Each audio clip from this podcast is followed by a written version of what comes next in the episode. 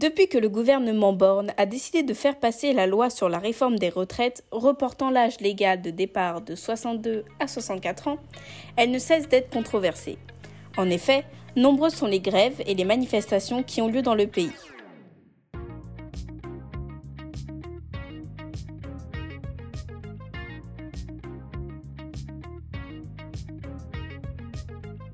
Mais alors que le gouvernement français parle de prendre exemple sur ses voisins, qu'en est-il vraiment des lois sur les retraites dans les pays étrangers? C'est ce que nous allons voir aujourd'hui dans ce nouvel épisode de Aux quatre coins du monde. Pour répondre à cette question, Jade qui se trouve en Angleterre sera là pour nous éclairer. Bonjour Jade. Hello. Nous retrouvons également Axel en Italie. Ciao tutti. Et enfin, moi, Angèle, en Irlande. Mais avant de passer dans le vif du sujet, c'est le moment du Flash Info. Alors Jade, quelles sont les news en Angleterre? Cette semaine, le Royaume-Uni s'est engagé à fournir un soutien militaire considérable à l'Ukraine. Après des visites à Rome, Berlin et Paris, le président ukrainien Volodymyr Zelensky s'est rendu à Londres où le Premier ministre britannique lui a promis des livraisons de missiles et de drones. En effet, le Royaume-Uni est devenu un acteur majeur de l'aide militaire à l'Ukraine fournissant des armes et une formation militaire. Cette promesse récente de Rishi Sunak d'envoyer des centaines de missiles aériens et de drones d'attaque fait du pays le premier fournisseur d'armes de Kiev en Europe. Autre nouvelle de cette semaine, le Brexit a suscité des attentes quant à l'abrogation de lois héritées de l'Union européenne au Royaume-Uni. Cependant, il semble que toutes ces lois ne seront pas supprimées. Alors que le Premier ministre Rishi Sunak avait promis de se débarrasser de 4000 lois héritées de l'Union européenne cette année, seulement 600 textes devraient être effectivement abrogés. Cette décision a provoqué des remous au sein des rangs conservateurs. L'aile droite du Parti conservateur, qui soutient fermement le Brexit, accuse maintenant Rishi Sunak d'avoir manqué à sa parole. Certains députés conservateurs estiment que le gouvernement cède à la paresse de l'administration, tandis que d'autres expriment des inquiétudes quant aux conséquences de cette abrogation massive sur des secteurs tels que la protection des salariés et le bien-être animal. Enfin, dernière nouvelle, la justice britannique a rendu son verdict dans une affaire d'incitation au terrorisme. Un homme, Ajmal Chapal, a été condamné à plus de cinq ans de prison pour avoir célébré la mort de Samuel Paty sur les réseaux sociaux. En octobre 2020, Chapal avait qualifié l'assassin de Samuel Paty de courageux comme un lion, et avait même partagé une image de la tête coupée de l'enseignant. Mais au cours de son procès, il a prétendu avoir simplement retweeté les idées d'autres personnes pour augmenter son nombre d'abonnés. Cependant, la justice britannique a souligné qu'il avait exprimé une idéologie musulmane extrémiste, justifiant ainsi les meurtres pour blasphème. Cette condamnation souligne la détermination du Royaume-Uni à combattre l'incitation à la violence et au terrorisme. Mais allons maintenant faire un tour du côté de l'Italie. Que se passe-t-il? Eh bien Jade, un événement un peu particulier s'est déroulé à Bologne ce samedi 13 mai. La Madonna de San Luca est venue à la rencontre de la ville. Alors si vous n'êtes pas de Bologne, il est peu probable que vous ayez entendu parler de cette icône de la Vierge, mais ici c'est une relique bien aimée des habitants. C'est une peinture représentant une Vierge à l'enfant selon l'iconographie orientale. On pense que c'est une œuvre italienne du XIIIe siècle environ, même si la découverte d'une peinture en dessous ferait avancer la datation du panneau au 9e ou 10e siècle. Selon l'histoire, un pèlerin grec aurait apporté l'image de l'église de Constantinople, la donnant à l'évêque bolognais Gérardo di Guicha, qui l'aurait donnée aux deux ermites qui ont fondé le sanctuaire sur le Colle della Guardia. C'est donc au sommet du Colle della Guardia, dans le sanctuaire de San Luca, que la Madonna réside habituellement.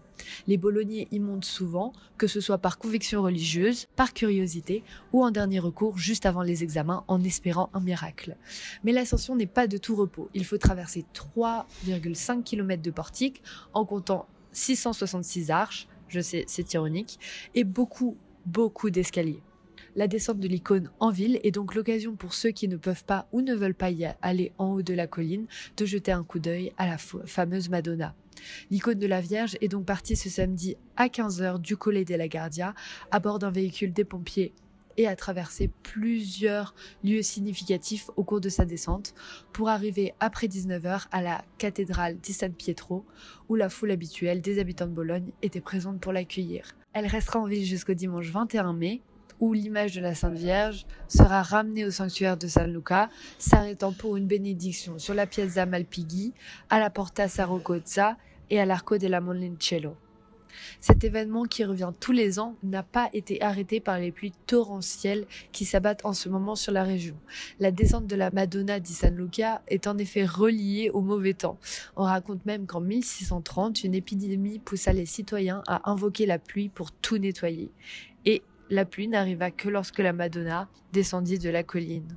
Et toi Angèle, qu'est-ce qui se passe en Irlande? Un camp de réfugiés a été détruit par des manifestants anti-immigration vendredi soir à Dublin. Le groupe de demandeurs d'asile vivait depuis 15 jours dans la petite rue de Upper Sandwith Street. Une confrontation entre des pros et anti-immigration avait eu lieu vendredi soir juste avant l'incendie. La police a d'ailleurs dû intervenir. Le Premier ministre, Léo Varadkar, avait d'ailleurs déclaré Je condamne sans réserve cette violence, c'est de l'opportunisme malin, une infime minorité de personnes est clairement déterminée à tirer profit d'une situation difficile. La police mène une enquête, nous ne pouvons pas tolérer des actions comme celle-ci. Quelque temps après, c'est sur les réseaux sociaux qu'une vidéo a été publiée montrant un groupe d'hommes en train de démanteler le camp.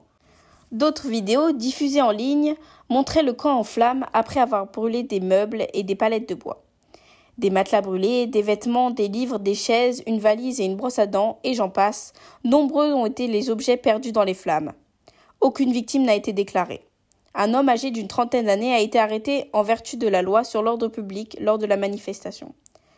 Sur Twitter, le ministre de la Justice, Simon Harris, a déclaré Des scènes tout à fait épouvantables et inacceptables dans la rue Sandwith hier soir. Tout le monde dans ce pays a le droit d'être en sécurité. Le droit de manifester n'est jamais un droit de mettre en danger ou d'intimider. Merci les filles pour ce tour d'actu. Il est temps de passer à la problématique de l'émission, puisqu'on va parler de la retraite et de son fonctionnement dans nos pays d'accueil respectifs. Dis-nous, Jade, comment s'organise le système des retraites en Angleterre?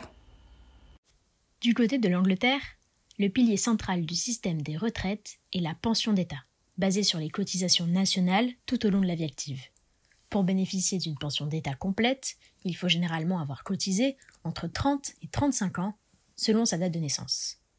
Cependant, la pension d'État seule ne suffit souvent pas à assurer une retraite confortable. Ainsi, de nombreux Britanniques souscrivent à des régimes de retraite privés tels que les plans professionnels ou les régimes individuels d'épargne retraite. Ces régimes permettent de cotiser régulièrement et de constituer un fonds de retraite supplémentaire. Mais malgré ces options, le système de retraite en Angleterre fait face à des défis majeurs. L'un d'entre eux est lié à l'allongement de l'espérance de vie. Les progrès médicaux et les modes de vie plus sains ont augmenté la durée de vie des Britanniques, ce qui signifie que les retraites doivent durer plus longtemps. Et pour y faire face, le gouvernement a introduit des réformes pour retarder l'âge de la retraite, comme en France, et encourager les individus à prolonger leur vie active. Cependant, ces réformes soulèvent des préoccupations en termes d'équité intergénérationnelle. Les jeunes générations craignent de voir leurs avantages réduits, tandis que ceux proches de la retraite s'inquiètent des changements des règles existantes. De plus, les inégalités socio-économiques sont également un défi majeur pour le système des retraites en Angleterre. Les travailleurs indépendants ou à bas salaire rencontrent souvent des difficultés à épargner suffisamment pour leur retraite. Selon les statistiques, environ 45% des travailleurs britanniques n'ont pas accès à un régime de retraite professionnel, ce qui aggrave les inégalités. Cela souligne la nécessité de renforcer l'éducation financière et d'élargir l'accès au régime de retraite. Et en Italie, comment fonctionne le système de retraite? Ici, en Italie, le système des retraites est aussi un casse-tête, alors je vais essayer de vous démêler tout ça. D'abord les faits. L'Italie possède un régime public obligatoire de retraite depuis 1920. Avant 1990, c'était un régime par répartition. La population était jeune et active avec une espérance de vie qui permettait au système italien d'être généreux sur le niveau des pensions et même l'âge de départ. Le système permettait aux fonctionnaires de partir après 20 à 25 ans de travail et même après seulement 15 ans, 6 mois et 1 jour pour les femmes avec enfants. À partir de 1995, tout commence à se compliquer. La réforme Dini transforme les systèmes en un régime dit en compte notionnel. Le régime est financé par des cotisations dont le taux peut varier suivant les secteurs, le nombre de salariés, voire leur qualification. Dans l'industrie hors bâtiment, le taux s'élève à 33%, mais il couvre à la fois la vieillesse, l'invalidité et l'assurance décès. Il n'y a donc pas de régime complémentaire. Pour faire accepter cette réforme par les Italiens, une très longue phase transitoire a été mise en place durant laquelle le nouveau système ne s'appliquait qu'aux cotisations à partir de 1996. La totalité des pensions versées uniquement par le nouveau système ne le seront donc qu'après les années 2060. Donc en gros, je vous résume, la pension de l'ancien système jusqu'en 1995 se calcule comme le régime général français par une part du salaire annuel moyen des 5 à 10 dernières années. La pension du nouveau système, depuis 1996, consiste en un coefficient appliqué au montant des cotisations versées au cours de la carrière, plus élevé si l'assuré part plus tard. Mais ce n'est pas tout. Entre 2019 et 2021, Matteo Salvini, vice-président du Conseil des ministres, avait installé le quota 100 en clair, vous pouvez avoir un départ anticipé une fois que votre âge plus votre nombre d'années de cotisation est égal à 100, avec un minimum de 62 ans. Donc 62 ans et 38 années de cotisation, 63 ans et 37 années à cotiser, etc. Puis en 2022, place au quota 102, qui suit la même logique avec deux années de plus et un départ minimum à 64 ans. Et maintenant, en 2023, c'est le quota 103. Donc, ça repermet de partir à 62 ans, mais après 41 années de cotisation. Malgré ça, l'âge du départ à la retraite est actuellement de 67 ans. Le truc, c'est qu'en Italie, un quart de la population a plus de 65 ans. C'est le deuxième pays au monde après le Japon avec le plus de personnes âgées. L'âge de départ à la retraite étant indexé sur l'espérance de vie, il devrait passer à 69 ans et 9 mois d'ici 2050. Ce vieillissement de la population mixé avec un taux de natalité faible fait que le montant des pensions à payer va être plus élevé avec un nombre de travailleurs qui n'augmente pas. Le sol entre les cotisations versées et les pensions versées devient donc négatif. Je vous avais dit que c'était un casse-tête. Et en Irlande, la retraite, comment ça se passe? Actuellement, l'âge du départ à la retraite en Irlande est fixé à 66 ans. De nombreux contrats de travail permettent cependant une retraite anticipée à partir de 60 ans, ou dans certains cas à partir de 55 ans. Différents types de retraites, dites pensions, existent en Irlande. Par exemple, si vous avez cotisé à un régime de pension pendant votre vie active, vous bénéficierez d'une pension professionnelle, une pension donnée par l'employeur ou d'un régime de pension personnelle. Les pensions personnelles sont gérées par une compagnie d'assurance vie ou d'investissement.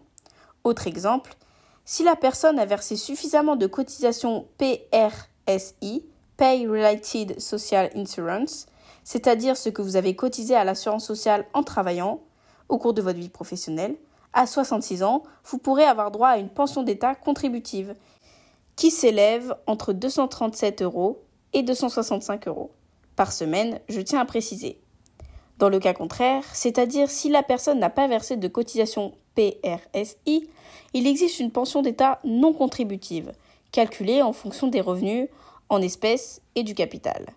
En moyenne, le montant s'élève à 254 euros par semaine et 264 quand la personne a plus de 80 ans. En cas de retraite à 65 ans, les personnes ont droit à une prestation jusqu'à pouvoir bénéficier de la pension d'État disponible à 66 ans. En cas de retraite anticipée, c'est-à-dire une retraite avant 65 ans, vous serez plutôt considéré comme chômeur, donc vous pouvez avoir droit à l'allocation de demandeur d'emploi. Merci les filles pour ces éclaircissements sur la retraite qui fait beaucoup débat en France. C'est bientôt la fin de cette émission, mais avant de se dire au revoir, c'est le moment du reportage. Pour ce reportage, j'ai décidé d'interroger mon amie néerlandaise Robin et mon amie australienne Jemima sur le sujet des retraites. Comment fonctionne le système de retraite dans votre pays? Pensez-vous que cela est bien? Et si ce n'est pas le cas, qu'aimeriez-vous changer? Le système de retraite néerlandais um, est un système à trois niveaux, dont le premier est la pension d'État, également um, connue sous le nom d'AOU. Um, Ici aux Pays-Bas, c'est un peu comme la loi générale sur le vieillissement, et il s'agit d'une pension forfaitaire. Atteint l'âge de la retraite d'État, qui est actuellement de 67 ans au moins aux Pays-Bas, et ayant vécu ou travaillé dans le pays pendant une certaine période, a eu le droit à cette pension. Um, le montant de cette pension dépend de votre situation de vie que vous soyez um, célibataire ou marié. Et le deuxième niveau est celui de la pension professionnelle. Um, il s'agit d'une pension organisée par votre employeur ou votre secteur d'activité qui est basée sur votre salaire et le nombre d'années que vous avez um, travaillé. Il s'agit d'une pension collective. Ainsi, uh, toutes les personnes affiliées au même régime de pension partagent les mêmes uh, risques et les mêmes avantages. Votre employeur et vos employés contribuent à cette pension. Enfin, il y a le dernier régime. Il s'agit d'une pension individuelle, c'est-à-dire d'un plan de pension privé volontaire. Vous pouvez le mettre en place pour vous-même et y cotiser, par exemple, l'intermédiaire d'une banque ou um, autre. Je pense qu'en comparaison avec la France, il y a plus de niveaux. Et je pense que c'est assez bien pour la personne moyenne qui travaille dans une entreprise. Mais je pense que si vous travaillez de manière indépendante, par exemple, si vous avez votre propre entreprise et que vous n'êtes pas sous contrat avec quelqu'un, vous ne bénéficiez pas de la um, pension qui vous est versée par votre employeur ou um, votre secteur d'activité parce que vous êtes votre propre employeur, ce qui vous prive de cette possibilité. Vous n'en bénéficiez donc pas. Je pense qu'il devrait y avoir quelque uh, chose pour cela, parce que cela oblige les gens à travailler pour une entreprise pour obtenir une pension, ce qui n'est pas vraiment uh, juste. Je pense donc que j'aimerais que cela change. Voilà, c'est un peu le résumé du système de retraite néerlandais et de mon opinion sur le sujet. En Australie, le système de retraite s'appelle superannuation. Superannuation, c'est um, votre employeur doit payer 10% de votre salaire, ce qui ne vient pas en déduction de votre salaire. Elle n'est donc pas déduite de votre salaire, elle s'ajoute à votre salaire. Ainsi, quel que soit votre salaire de base, l'employeur doit verser, en plus de votre salaire, 10% dans un fonds de pension.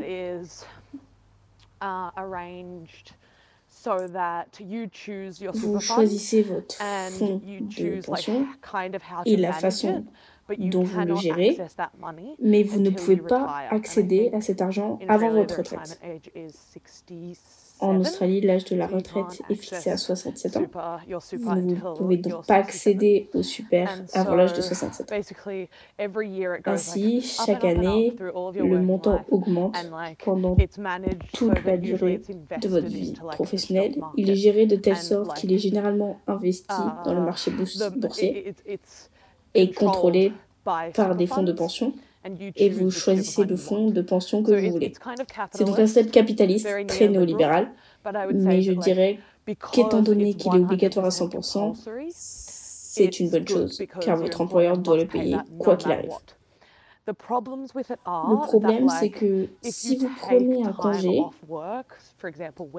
par exemple pour élever vos enfants, ou si vous ne pouvez pas travailler, ou si vous vous blessez, si vous avez un handicap, vous ne touchez plus d'assurance parce que vous ne travaillez pas. Il résulte une grande disparité entre les hommes et les femmes en ce qui concerne le montant de cotisation. En général, les femmes ont beaucoup moins de droits que les hommes parce qu'elles ont souvent pris du temps pour élever une famille. Avez-vous entendu parler de la réforme des retraites en France et de ses répercussions, c'est-à-dire manifestations, remises en question, projet de loi très controversé? Qu'en pensez-vous?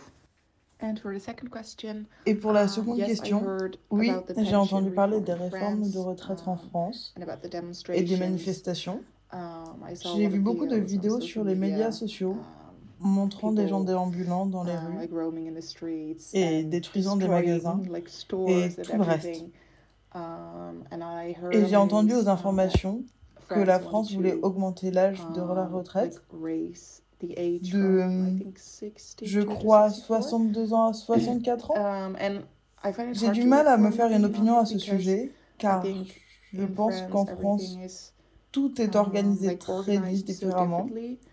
Um, je ne connais pas vraiment les raisons qui poussent les Français à ne pas vouloir travailler plus longtemps.